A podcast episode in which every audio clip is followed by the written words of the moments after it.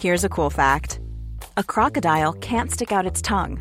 Another cool fact you can get short term health insurance for a month or just under a year in some states. United Healthcare short term insurance plans are designed for people who are between jobs, coming off their parents' plan, or turning a side hustle into a full time gig. Underwritten by Golden Rule Insurance Company, they offer flexible, budget friendly coverage with access to a nationwide network of doctors and hospitals. Get more cool facts about United Healthcare short term plans at uh1.com. The Premier League All Access podcast is proud to be brought to you by Ladbrokes. Stay ahead of all the big games in the best league in the world, the Premier League.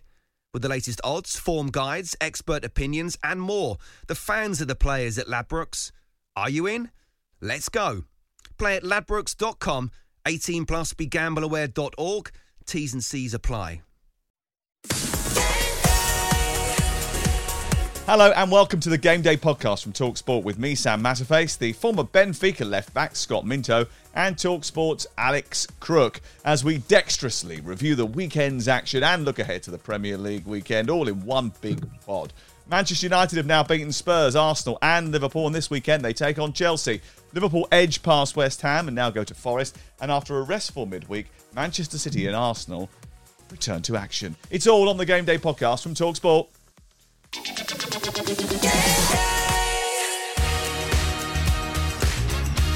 midweek nights under the lights. We're powered by fans on the Talksport network, so we're taking you to the football with us. Bournemouth nil, Southampton one. Saints have taken the lead from virtually their first attack of the game. Nunez is there rising highest to send a towering header into the far corner. Fabianski could not thwart him on this occasion. Miguel Almiron, who picks out the top left-hand corner, give Jordan Pickford no chance. Newcastle 1, Everton nil. Possible penalty in West Ham's favour. Bowen will step up and it's saved! Alisson dives to his right. One minute and 16 seconds on the clock, and Manchester United have scored at the start of the second half. Ralph Hasenhüttl has been goaded by the away fans in this second half. He took off Joe Aribo, on came Lyanco. That was met by taunts if you don't know what you're doing. Manchester United 2, Tottenham nil. The ball played to the edge of the penalty area. Come out to Bruno Fernandes after an effort from Fred, and he called it beautifully past Hugo Lloris. Tottenham terrible, Manchester United magnificent. A great West London derby here, despite the lack of goals. It finishes at the G-Tech Community Stadium. Brentford nil, Chelsea nil. Their first win, Southampton, in 50 days. It finishes Bournemouth nil, Southampton one. United up to fifth and within four points of Spurs with a game in hand. It finishes Manchester United two, Tottenham nil.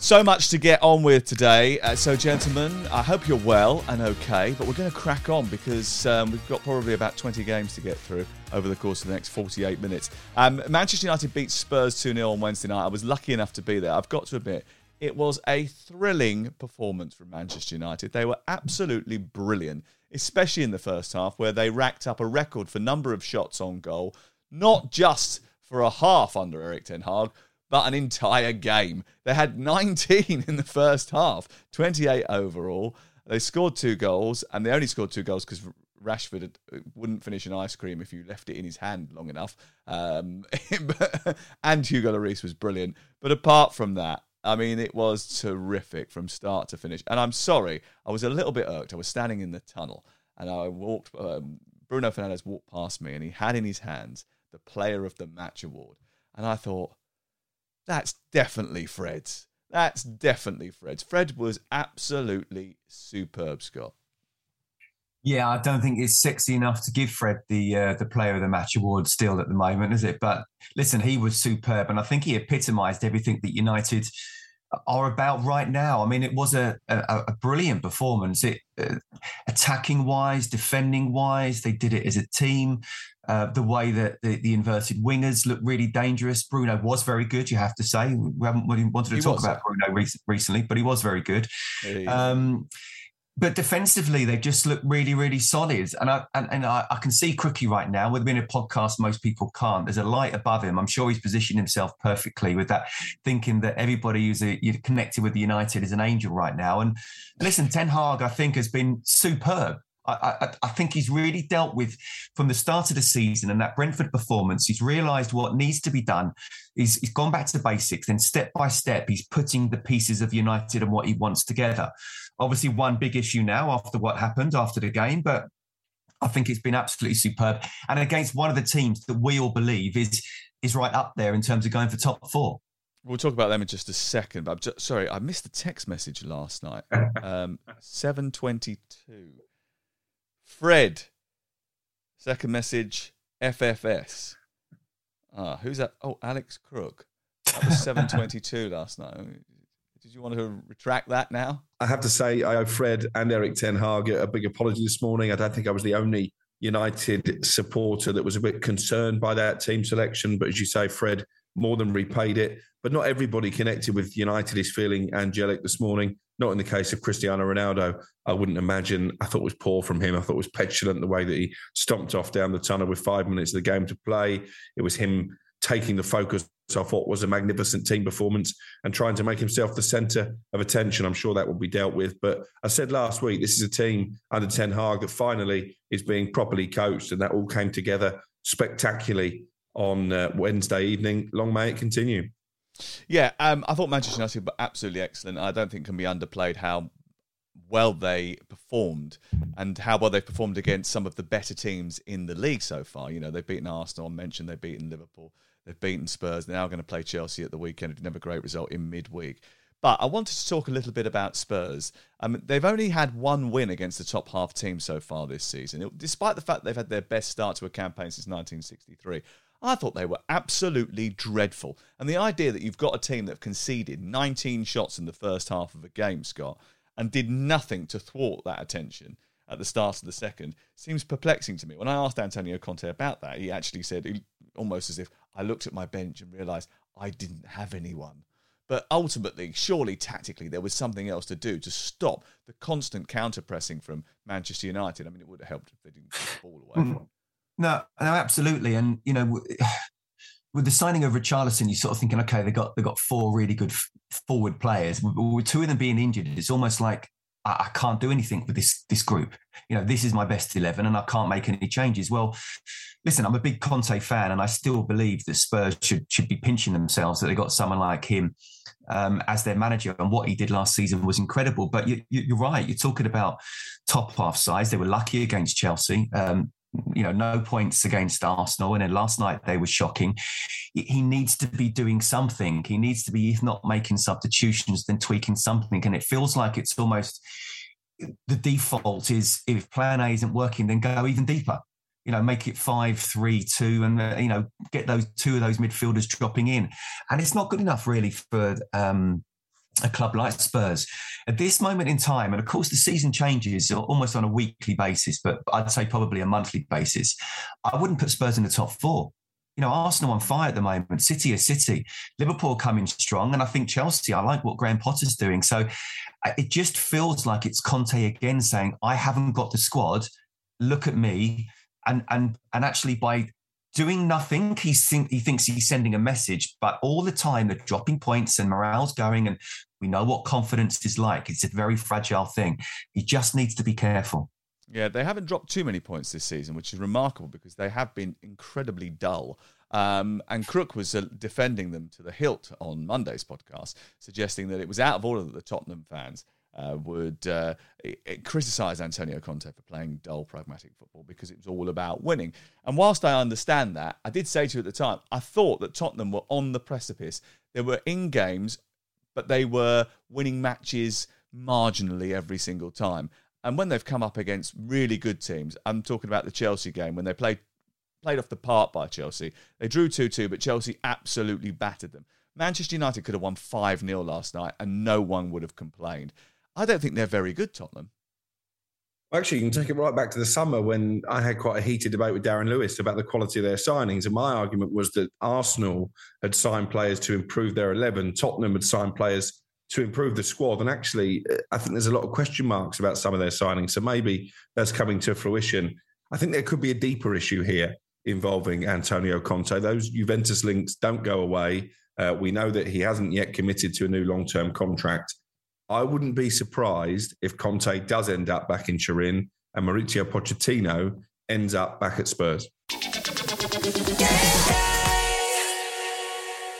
Liverpool one, West Ham United nil from midweek. We better quickly go through all the rest of the games as well because it wasn't just Manchester United that stole the headlines. Uh, Darwin Nunez getting the winner against the West Ham team. I, I think David Moyes is, is, still too popular with the West Ham United fans. A few of them a little bit irritated with some of his decisions in game.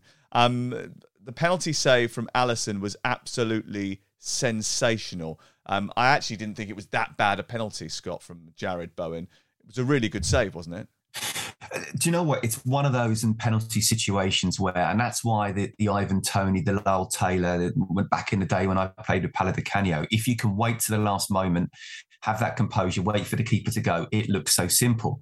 But if you just try and hit it, even if it's towards the corner, a good goalkeeper, if he guesses the right way, like Alisson, will make a good save, and it has to be some penalty. So it wasn't a bad penalty. It was a much improved second half from West Ham, and I think they can still count themselves unlucky they didn't come away with, with something. But for Liverpool, it was all about getting that result especially after what happened against City. You had to come away with back to back victories there and get all three points. And I'm really pleased for Darwin Nunez, who I, I keep on banging the drum for. Again, I, will say again, I saw him a lot last year at Benfica. He will come good. He's a fantastic striker. He's just being con- uh, compared at the moment to Erling Haaland, but a great goal. A winner at Anfield, and that will give him so much confidence.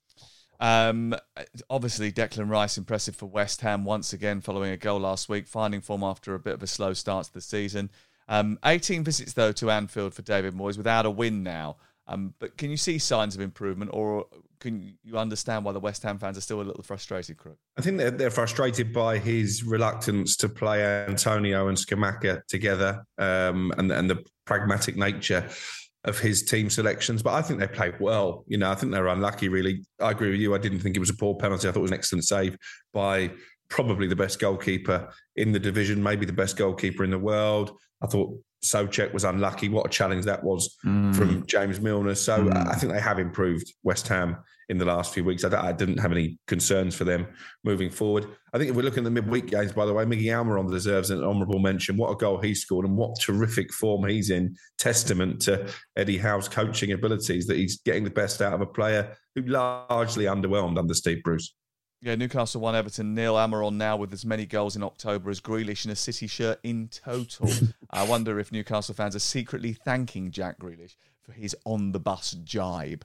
Um, three defeats in a row for Everton now after a good run under Frank uh, Lampard. They're solid. They've been narrow defeats to Spurs and Newcastle, but there's just not enough punch up front still, is there, Scott? Dominic Calvert Lewin lasted an hour on Wednesday night. Obviously, he is the answer uh, because there, there's not many strikers of his quality that are available. Keeping him fit, getting him through matches, making sure that he gets back to goal scoring form is now the new priority for Frank Lampard. Absolutely. I mean, you know, just to have him back and, and, you know, you can see how powerful he is in the air. But yeah, totally, you have to manage him. And, and I don't care how well he was playing, you can't give him 90 minutes at the moment because he is one of those players that that get to 70, 80 and uh, late in the 80s and he, will he'll pull something and there's something will go mm. wrong. He could be the difference again between, you know, a relegation battle and being mid table. And that's the best Everton can hope for, to be honest with you. You know, one attempt against Newcastle, none on target. Newcastle are a very good side right now, but but that's not good enough. And Frank knows that. What he has done is, arguably, the most important thing is shored up the defence with the signings he's made, and they do look better defensively. If they can get Calvert Lewin fit and firing, then I think they can go to the mid mid table safety. If not, it could be another season like last season. Okay. Uh, Chelsea went to Brentford on Wednesday night, drew nil nil. The highlight of this game was probably the managers e- interviewing each other before the match, uh, in which, as we've said before, uh, Graham Potter confirmed he doesn't believe in formations. Even when talking to Thomas Frank about them, he was like, "Well, you know, it's not really a full. We don't." We, we don't really talk about formations. It's more about how the team plays. It's like, okay, all right. Interesting. What did you make of that whole exchange, Crook? Well, I thought it was fascinating, um, to be honest. And I think um, you had two very intelligent managers, two very modern managers, two guys who clearly have a lot of respect for each other. And I think that's the kind of content um, that we'd like to see more of moving forward. It is interesting with Graham Potter. It's almost like it's almost like he has a phobia of uh, picking the same team twice. Um, yes, didn't do that is a bit of a problem, I think. He didn't do it very often at Brighton. In fact, he changed it pretty much every week, and he did it again. You know, left out some players that maybe you'd have expected to start. It's a nightmare uh, for fantasy league managers. I think a draw was probably a fair reflection. Both teams had chances. Kepa was good again, wasn't he? What a goalkeeper he is. Yeah, he's turned out to be a brilliant goalkeeper. Always said he would come good. Um, Bournemouth nil, Southampton one. We've mentioned Crystal Palace beat Wolves uh, on uh, Monday, uh, Tuesday night, I think it was. Um, I mean, Zaha, brilliant. Second home game in a row now that Palace have come from a goal down at half time to win. They do that quite a lot. They're brilliant in the second half of matches. Statistically, if you look back over the, the Patrick Vieira era, that's been sort of like their modus operandi. Uh, Zaha's efficiency has got much better. His his goals per 90 have, have increased. The amount of time between goals has, has, has decreased. He He's all about making sure he gets his shot off early and making things happen very quickly. I must admit, largely forgettable Tuesday night, though, wasn't it, really? Crystal Palace Wolves and Brighton against Forest, which was, oh dear, stinking. Um, De Zerbi's honeymoon period well and truly over. He can't even beat Forest at home. No, 54 shots in three games, no goals scored. Typical Brighton, really. They were brilliant until they got in the penalty area. I think Dean Henderson played well for Forest but they were poor, Forest. I mean, yes, it's a clean sheet. It's a point away from home. Steve Cooper said afterwards it was a step in the right direction. They are going to have to raise their game a lot to stand any chance of staying in the Premier League. I thought they were dreadful. Look, I think you're being absolutely outrageously harsh on uh, the tricky trees there. They've reset. They've gone back to basics. They've started to keep clean sheets. The bedrock of what they did last year in the Championship was built on a stern and stout defence and um, they've started to put things in place again in, in, in that in that zone. They, I, they I only think, let the opposition have 19 shots. What what a brilliant defensive performance that is. Well, Tottenham Hotspur allowed 19 shots against their goal in one half against Manchester United, and they've had their best start since 1963, apparently. Um, I think, and here's a, crooky bold claim. Are you ready for it? You're going to say Forest to stay up? No chance. Forest, no, will stay up. No, Forest will stay up. Scott. I, I, I tell you what, I'm I'm I'm not sure on that one. I don't think. Yeah, we've got a few bets going on, Sam, haven't we? I'm not sure. I'm not taking a bet on it. I'm just throwing yeah. it out there. I'm I think not sure you want to put a bet on that one. Listen, okay. I, I, think Steve's doing exactly the right thing though. After five straight defeats, what you do do is you you try and keep clean sheets. It's ugly right now. It's not the way he wants to play. It's not what he's all about. But he's he's again. We talk about Ten Hag, but in a different way, going back to basics, and, and that's so important to do that. Worry about you know scoring goals after you've sorted the defence out. Because if you concede one, they need two to win a game, and that ain't going to happen. But I do agree with Cook, Crookie. Boy, did I have to step it up if they are going to stay up this season. It's going to be a tough, tough season. And I still worry, despite the new contract, I still worry for Steve Cooper as to whether he'll be in the job in the summer. I really hope he is. Nothing short of sensational what he did. But I'm telling you now, I think he, he will go if they're in a similar position with 10 games to go. Okay, mark my words. I think they're going to stay up by hook or by Alex Crook. They will stay up. Um, I just think it's it's it's it's one of those things where Steve's a really good coach and he knows how to get the best out of players. He's got a lot of players. He's struggled to sort of integrate all of them. But I think once he gets a settled formation, once he gets a settled team, once he starts to realise who the big characters are, are they're they're happy to do what he's asking them to do. I think you'll find that they'll develop the patterns of play that will get them points on the board. And there are other teams that are dropping like a stone right now that may well end up suffering. There are probably at least 10 teams that you could say have got a very good chance of going down. Yes. And, and you look at Gary O'Neill and what he's done, despite him having a, a his first defeat midweek, a well coached side can get points on the board. But yep. Steve Cooper needs to decide his best 11 and ASAP. Because I'm telling you now, Sam, and I've been part of it as well, the team that suddenly you think is, you think, or people are saying is too good to go down. And week after week, the results don't come along and it almost becomes a, just a, a continual thing where you can't drag yourself out of it. So he needs to make sure that he sorts it ASAP. Aston Villa have sacked manager Steven Gerrard following their 3 0 Premier League defeat to Fulham. Speaking after the match, the former Liverpool captain knew he was under pressure uh, when he spoke to Talk Talksport's Ian Abrahams. Okay. Steven, team were well beaten tonight, but there were two things the sending off and the penalty, which potentially you were unlucky with? Listen, we were second best for the first 45 minutes. We had no complaints with trailing at half time. If it wasn't for our keeper, we could have been in more trouble. Um, I was really shocked and disappointed in our first 45 minutes. I tried to get in amongst the players for the reaction at half time, and then obviously going down to 10 men, the, the mountain and the challenge become even tougher. I've got no complaints with the red card. I think with VAR now in this day and age, when you go head to head, minimum you give the referee a decision in that situation. I'm disappointed over the penalty because Kashi's close. He's trying to do everything he can to stop a goal, and I'm not sure any you know human being in the planet can move their hand out the way there. But sometimes they go against you, and from there, um, it was a really tough night from a personal point of view. Obviously, um, I understand where we're at, fans. Um, so yeah, it was a tough night. When you say you understand where you're at, where are you exactly at tonight after this? Well, look, I'm frustrated. I'm frustrated, but I certainly respect that there's a lot of frustration um, in the Aston Villa support. Um, I'm doing whatever I can. Um, I'm working around the clock to improve things, but tonight wasn't good enough. It was so far away from what I wanted and what I expected, and so far away from what we showed at the weekend, which is hard to believe. Finally, you've been in this game a long time. You know that there'll be a lot of people talking yeah. about you tonight and tomorrow morning. Yeah, yeah. You know, is he going to be in a job? How long will he be in a job? Can you put that behind you, or, or do you even think about that? No, listen, it's not a case of putting it behind me. Um, I've got owners, I've got bosses. I'm sure they're talking about my situation, about our situation now. They do after every game. Um, that's out of my control. Um, but one thing's for sure, I'll, I'll never give up.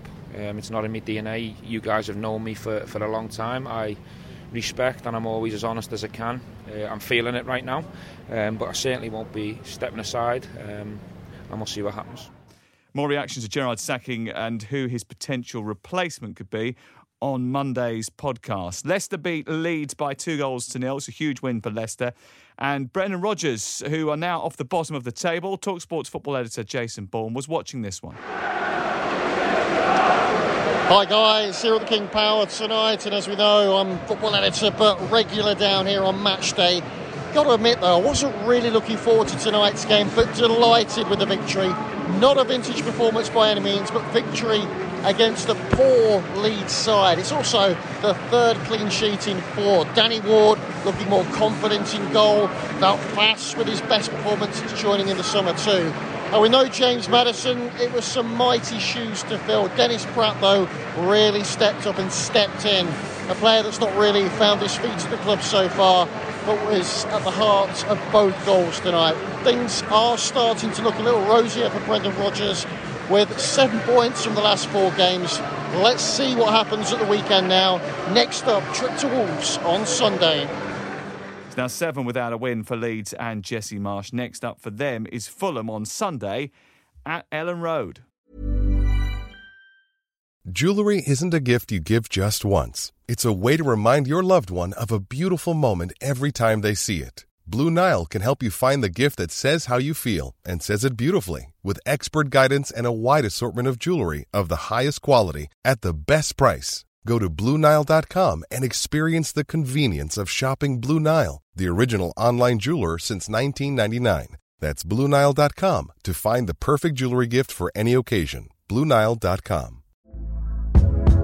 Hey there, it's Michelle Norris. I'm host of a podcast called Your Mama's Kitchen. When I travel, I'm usually looking for a way to find a taste of home when I'm not at home. And one of the things I love to do when I am at home is entertain. And Airbnb allows me to do that. When I was in California recently, I rented a house that had a great kitchen. And when we were sitting around the table, we we're all thinking, we're in someone else's house. Someone could be in all of our homes as well. If you have a home, but you're not always at home, you have an Airbnb. Your home might be worth more than you think. Find out how much at airbnb.com/slash host. The Premier League All Access podcast is proud to be brought to you by Ladbrokes. There's a lot more to those 90 minutes than what goes down on the pitch. With the latest odds, form guides, and expert opinions, you'll know the score with Ladbrokes. Odds update on Talk Sport with Ladbrokes. Are you in? Let's go. Play at ladbrokes.com, 18 plus, begambleaware.org. T's and C's apply.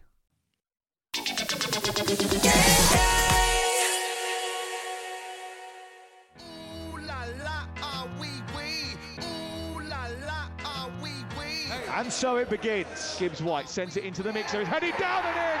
Brilliant connection. Super goal. And the celebration from Emmanuel Dennis isn't bad either. Our supporters understood pretty quickly in this season that it's um, obviously not a smooth start into the season. It's magnificent from Mo Salah. Gordon into the area. Anthony Gordon, the man they're all talking about. There's a fascination about who might get sacked next and all these things. Zaha! 1-1! What a counter-attacking goal from Crystal Palace. Bowen with the left-footed effort into the corner and West Ham are level. We're smiling and we're sort of trying to keep enjoying things. Works it back to Lerma! 2-1 Bournemouth. The best there is on offer. And that's just talk sport. Nottingham Forest against Liverpool kicks off a game day on Saturday. Liverpool with a major opportunity to get three wins back to back. And maybe that might increase the ability of them not only breaking back into the top four and finishing above Manchester United, which they will, Brooke, or um, maybe maybe still having a little sniff at the title. What do you reckon? The title? No. Too big, too big a gap already.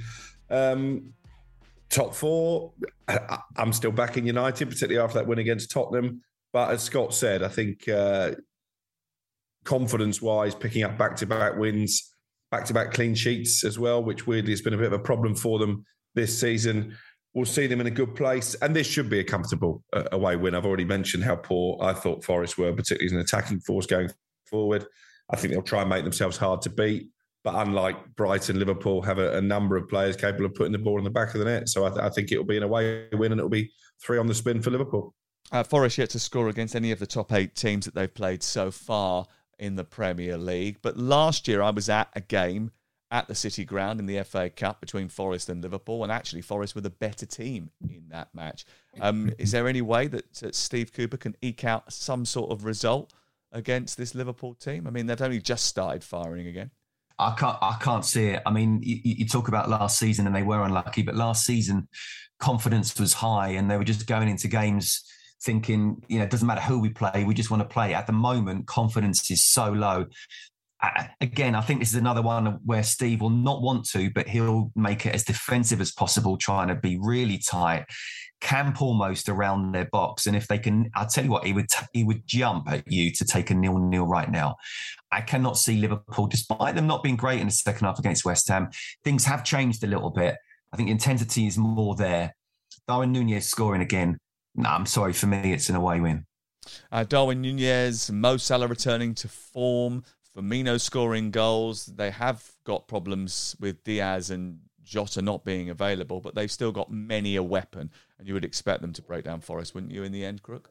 Yeah, you would. Um, as I say, I think uh, there's only so long uh, I think a team struggling at the wrong end of the table can keep out this Liverpool side, and I think once Liverpool get one, they might well go on and and win handsomely. Uh, the big game of the week is 5:30 on Saturday night, the Crook Matterface derby. Chelsea against Manchester United. Chelsea haven't conceded a goal in any of their last five games. In fact, the last time they conceded a goal was on Saturday, the 1st of October. They've conceded just two under Graham Potter. Talk about resilient. Um, will Manchester United be able to score against them? I mean, will, Man- will Marcus Rashford be able to score against them? That's the key question, isn't it? You got a real downer on Marcus Rashford. Real downer. Hugo Lloris was brilliant, mate. A couple of those saves that he made from Rashford were, were potentially match-defining saves. I, I thought he played well, Marcus Rashford. I think he will get goals this season. I think this is a better version of Rashford than we've seen for some time, but this will be a more difficult game. Rashi, actually, Rashi, we're calling him now. Erik Ten Hag calls him Rashi. Okay, um, that is that's his nickname. Look, I'm, I haven't got I have got a downer on Marcus Rashford because he should score more goals than than he um, he does. And if I have any problem with him, it's because I believe he could be so much better.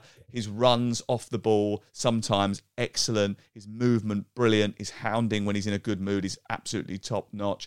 But his finishing isn't good enough.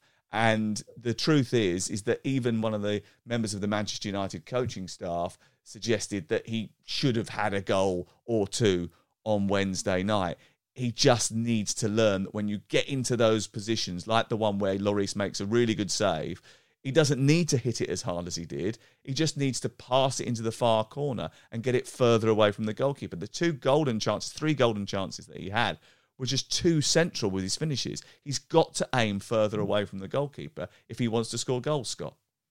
Uh, listen, I agree with you, and and sort of as you're talking now, I'm thinking, you know, the best finishes I've ever seen. Uh, Lionel Messi passes the ball into the net. Cristiano Ronaldo perhaps doesn't pass the ball into the net, but but can do. Alan Shearer used to hammer it as well. It, I think it depends on each given situation. There was one where he was inside the box. He made the run, and it came across he, he, shot across Lloris. I think that was the right thing to do, and it was just a brilliant save. But the one where he cut inside, that's where you pass it towards the back of the net and it hits the that's side netting. And and and that that will come though, because I agree with Crookie. I agree with you in the sense that I think there's a lot more to come. I really like him. He's clearly had a lull in the last year, 18 months, but now I think he's ready to go again. Whether he'll be in time for, for the World Cup, I'm not quite sure, but he's just got to make sure that he's right for Manchester United. Stick the ball in the back of the net on a regular basis, even between now and the World Cup. And I do believe he'll get on that plane. Well, the one thing I do think is a real positive is he seems to have formed a bond with Erik Ten Hag, and as a result of that, I think it, you know, maybe if Ten Hag is as good a coach as we believe him to be in the future, that those techniques, those early finishes, those better finishes, more accurate finishes will develop. Listen, there's, there's good parts to his game. I asked Ten Hag about whether he was worried about the fact that he had so many chances and didn't score, and he said, no, the goals will come. Same with Bruno, things will click. We're always talking about, he, he could see the upward trajectory. And look, we all hope that we love Marcus Rashford. We, we, we know what he's done for the community and we've all been big champions of him, but we want him to be very good at football as well and we want him to make a splash on the international stage. And that means he needs to score goals. And at the moment, he hasn't done that yet. Um, Chelsea, uh, the latest opponents, United have done quite well against the big teams so far. Do you think they'll beat Chelsea at the weekend? I mean, it is at Stamford Bridge and away from home, Manchester United not traditionally been as good over the last year or so as they have been at Old Trafford.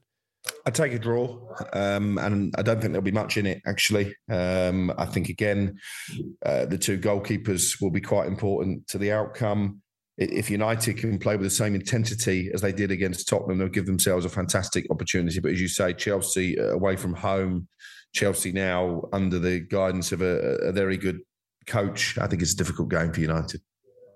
Um, earlier this week, Jorginho rejected a new deal at Chelsea apparently he wants more money. Bye. Someone I else mean, that you're not a fan of. I mean, he, he can go the same way as Christensen, can't he, Scott? No, no, no. I agree with you on Christensen. I like Jorginho. I remember speaking to Jody Morris and oh, saying he's he's a real sort of leader, even if yeah, he's not quite the sort of hasn't got the athleticism you, you would ideally want. But I'm telling you now, I, he's a bit marmite, clearly but I, I, like him. I think he's always someone who wants the ball. He's slow on the ball, isn't he? He ponders on the ball. He gets closed down. He gives it away. It, well, there are times where he does, but I still think. And, and listen, if everyone was fit, I'd go for a Kovacic and Kante central midfield. But I do like Jorginho, honestly, I, and I think Chelsea, with Conte being out for a long period of time now, and it, listen, it's a negotiation. I don't know if it's the first offer, but you're going to turn down the first offer. I know you always do with Talk Sports, Sam. So, you know, then you end up getting the big bucks. I, I, I think he's done well for Chelsea over the last few years. Listen, he's not brilliant, he's not world class, but I would still have him in a Chelsea 11. And I think he, as I say, he always wants the ball. And that's something that you can't always aim at for a lot of players, even the top end of the Premier League.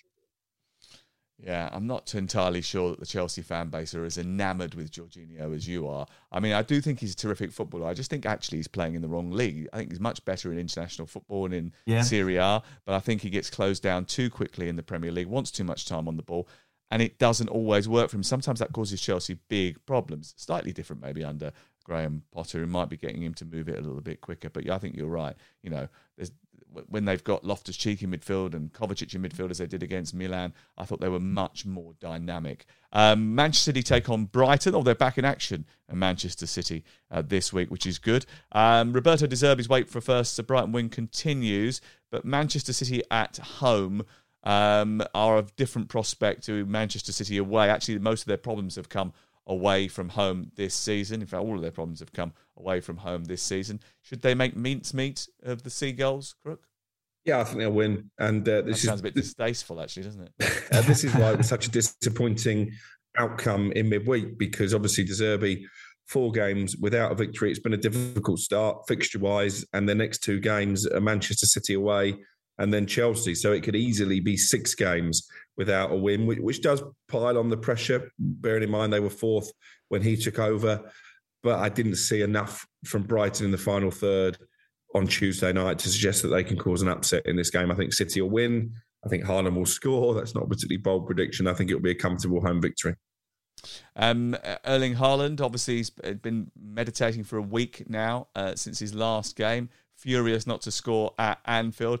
I mean, he could take his frustrations out on Brighton here, couldn't he? I think he really could. Um, and I think that was a big game not to win for De Zerbi. Listen, he's not going to be under pressure in terms of his losing his job or anything. But that was the one game after what was a difficult start, as Crookie was saying. The next two games coming up, he ain't getting any wins out of those next two, I'm telling you. Um, so th- this is going to be tough. This is almost going to be let's let's see how many City can score. Listen, Brighton are a good side with the ball, but in both boxes they're, they're they're not quite good enough, and certainly going forward they're not. This for me, Erling Haaland to be thinking, right, I didn't score in the last game. I need at least two in this one.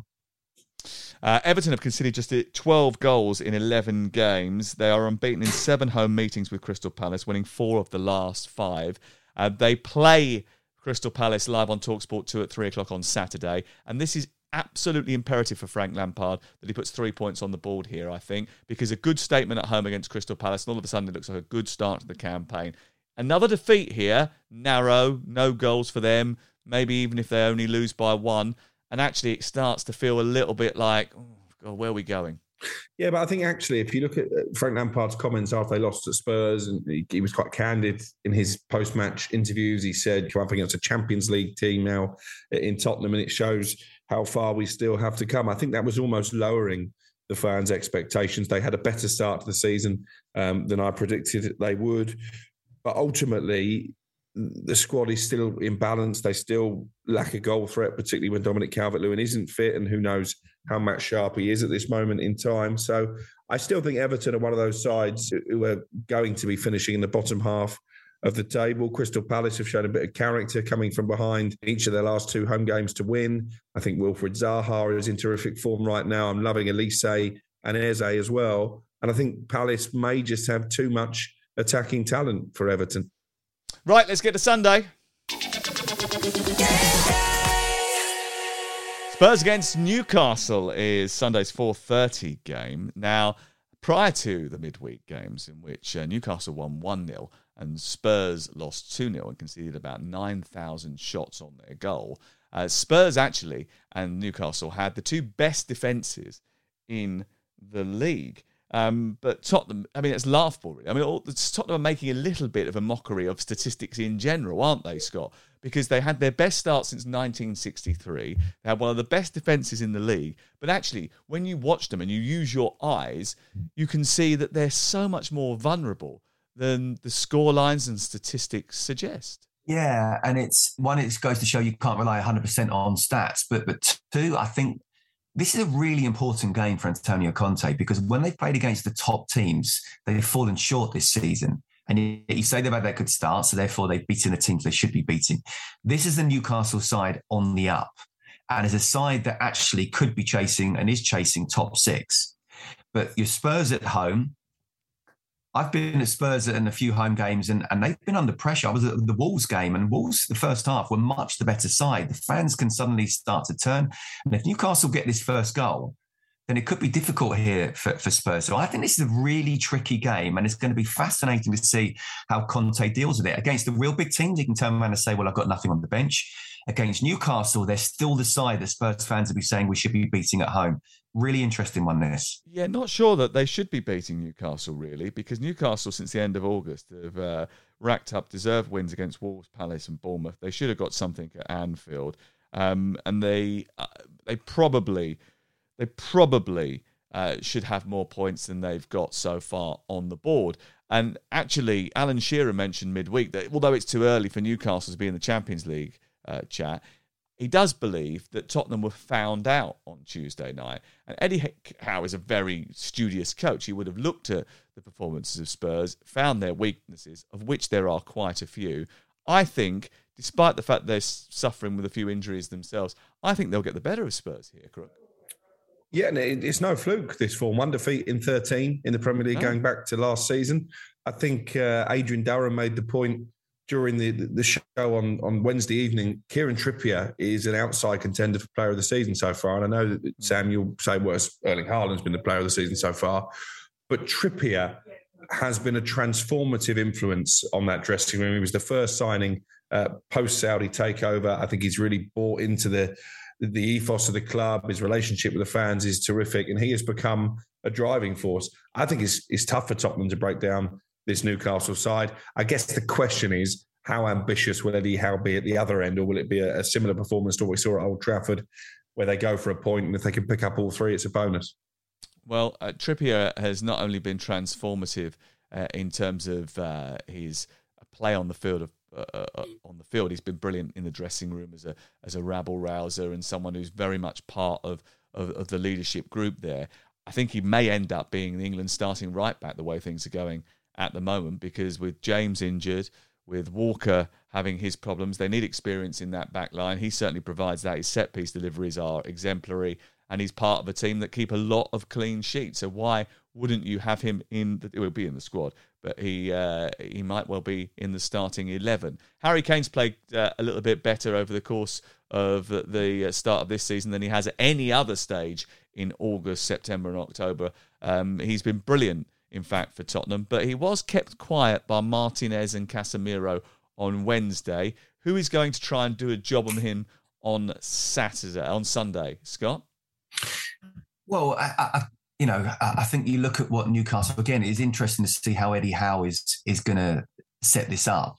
But I also think it's really important how Antonio Conte plays. And, you know, you look, you talk about Crystal Palace earlier, and actually, it wasn't necessarily substitutions that made them better in the second half. It was just everybody upping it and saying we've got to go for it. I think Antonio Conte has to do the same as well. Absolutely, we spoke about this. Was it last week or the week before? Harry Kane is the key on the transition.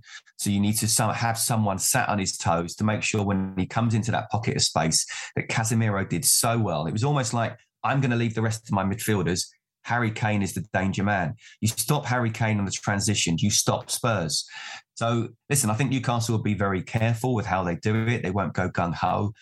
But yeah, as I say, I think this is a game that Newcastle could easily win. You stop Harry Kane, especially with two of their key four players being out, then Son doesn't get that service. Um, that that is key against Spurs. Um, in terms of uh, Kulusevski being unavailable, Moura coming back from injury, do you believe that he will approach the game with a little bit more? Uh, uh, to dare is to do. That's the motto of the Tottenham Hotspur um, sort of supporters and their club.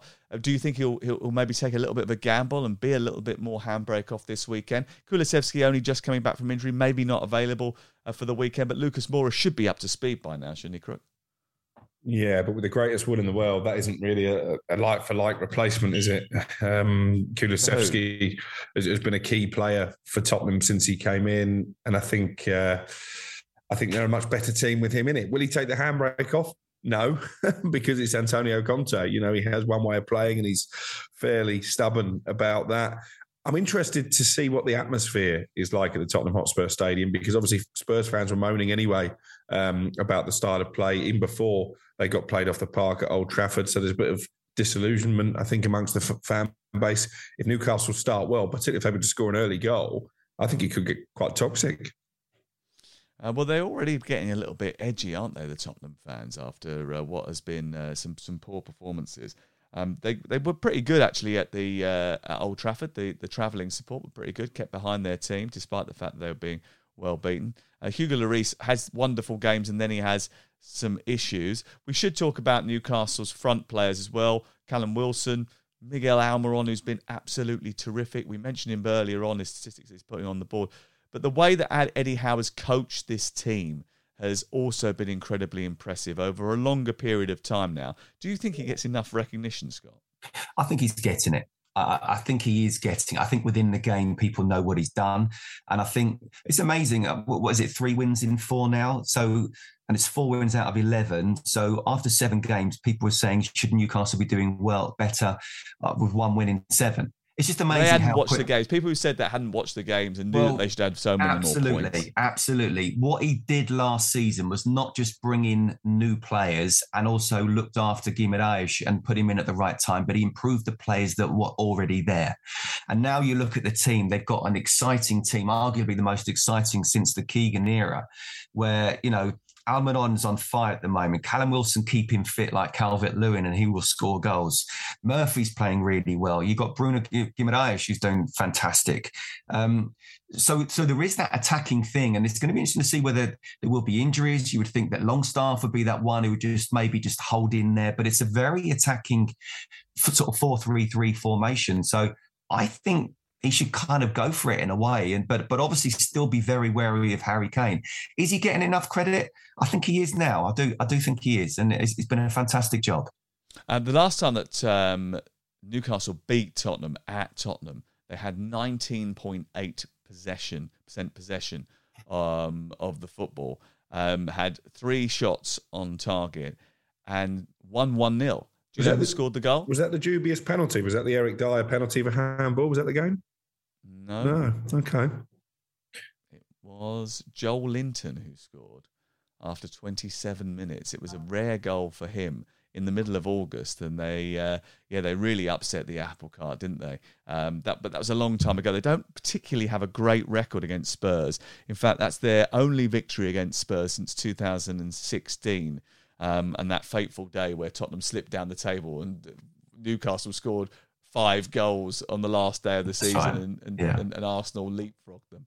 Um, so uh, it'd be interesting. I think actually the, the blueprint will be just keep it calm, make sure it's pretty steady, and then they'll strike on the break. Tottenham Hotspur, uh, Newcastle United. I think they'll. I think they'll nick the game one, maybe two 0 I think they'll win two 0 uh, Southampton Arsenal league leaders return to action after missing the midweek Premier League action. Really underwhelming against Leeds last time out, but they should have a better afternoon at St Mary's, shouldn't they, Crook? Yeah, especially when you look at the absentees that Southampton have got at this moment in time. Obviously, Tino Livramento, uh, long term injury. Uh, Romeo Lavia, who started the season in fantastic form, is back in light training but won't be fit for this game. Kyle Walker Peters, who was excellent on uh, Wednesday night, hobbled off with a possible hamstring problem at the end as well. So they are stretched in terms of their resources. Southampton, it was uh, it was an okay performance against Bournemouth, no more than that. Still a bit disjointed. I don't think I saw enough to suggest that the corner has actually been turned. I don't think I saw enough to suggest that they can knock the league leaders off their perch. I think this should be a, a day when Arsenal uh, get back on track after that iffy performance against Leeds. They did lose here last season um, when the wheels came off at the end of their, their Champions League challenge. So I think they'll be keen to make amends. Uh, Wolverhampton Wanderers against Leicester Sunday, two o'clock. Five of the last six matches between Wolves and Leicester have been either nil nil or one 0 There's a bit too much binary going on in midweek as well, wasn't there? There was a lots of one nils, nil nils, one ones, nil ones all over the place. Is this going to be another low scoring game, Scott?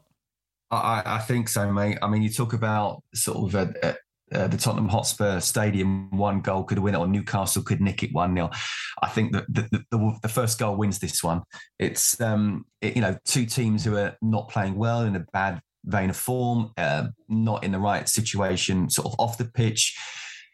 Absolutely, this is a tough game. Look, these are these are these are still gr- good groups of players, and technically speaking, in terms of how you watch um, them play football, it'd still be a really interesting match. But in terms of goal mouth action, I, I can't see much of it. I really can't. Um, Brentford have not won any of their last five Premier League away games. Crook, if they win their next one against Aston Villa, Steven Gerrard will get sacked, won't he? Well, possibly, yeah. Big game uh, for Gerrard again. We talked about fan reaction when it comes to Antonio Conte and, and Ralph Hasenhüttl. Actually, I, I, didn't mention it, but he was uh, he was taunted by the Southampton supporters, despite the fact they were winning on uh, Wednesday night. Once the fans have turned and decided a manager is not for them, it's very difficult to win them round. I think Steven Gerrard is experiencing that, and I think I saw enough from Brentford actually against Chelsea. to suggest that they can beat this Aston Villa team. Um, I think Ivan Toney is going to be a real handful. And yeah, if you were asking me to make a, a definitive prediction, I would go for for a Brentford win to heap the pressure on Gerrard. Okay, we probably should do a bit of a poll, shouldn't we? Who goes first? Brendan Rodgers, uh, Gerrard, um, Hasenhüttl, or Liz Truss? Which one is going to stay? Long? I mean, by the time this goes out, maybe Liz Truss is already out of a job. I don't know. Um, it's eminently possible that any of them could be out of a job by the time um, this podcast lands in your inbox today. Uh, Leeds against Fulham, another game on Sunday afternoon. Uh, Leeds' performance has probably been better uh, than their results. They should see off Fulham, shouldn't they, Scott? I think so. I think Leeds at home are they're such an intense team to play against, and with the fans behind them as well, who are still 100% behind them, even if things aren't going well. I think this is a Fulham side. I'm not sure if Mitrovic is 100% fit. I don't think he looked quite 100% fit when he came back um, in the last game, but I, I, said before, I think Leeds are one of those teams that will beat the teams they should, especially at home, but they'll lose against the teams that, that, probably are better than them. And I think Fulham, you look at them, listen, they've done really well, started well, but like many of the other teams as well, they're just starting to find out how difficult it is playing on a on a weekly basis and even, you know, two or three times a week now as well. So I would expect, I think it'll be tight, but I would expect a home win here. Okay, Fulham have lost three of their last four away games, beating only Nottingham Forest in that run. So you would probably expect Jesse Marsch's team uh, to come away with three points. Talksport this weekend has live commentary of Forest against Liverpool, Everton against Palace, both live on game day. We start at 12.30. We're round the grounds with Adrian Durham, and it's on Talksport too, that Everton-Palace game. Monday night is West Ham against Bournemouth as game night gets into full swing. Uh, another busy week of action incoming, plus European stuff as well. We'll be back on Monday lunchtime with the uh, review pod, looking back at everything that's happened uh, this weekend, and we'll be on YouTube as well uh, from Monday afternoon. Crookie, thank you very much. Enjoyed it. It was nice to uh, do a podcast on the back of a tremendous United performance. Okay, let's hope you're not doing one on Monday um, in the same van. And uh, Scott, uh, have a good weekend. hopefully, your your team wins this weekend. That's all I'm saying. Fingers crossed. Um, I'll be looking forward to that one. It's it's a fantastic game. Interesting. The light isn't quite shining as much above Crookie now uh, as it was at the beginning of the show. I don't know if that's his performance on the show or now we're talking about Chelsea Manu, but hopefully it will be a, a home win at Stamford Bridge. Scott, there's an energy crisis. Um, maybe, maybe, he's just having a power cut.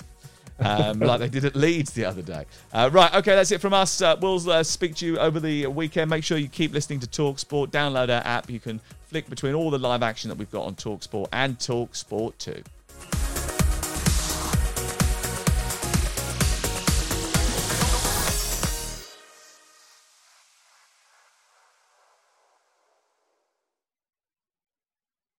The Premier League All Access podcast is proud to be brought to you by Ladbrokes. The latest odds, we set them. Form guides, we've got them. Expert opinions, we share them.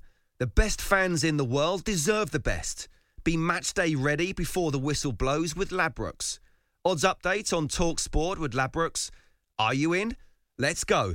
Play at ladbrokes.com. 18 plus. Be BeGambleAware.org. T's and C's apply. Hey, it's Danny Pellegrino from Everything Iconic.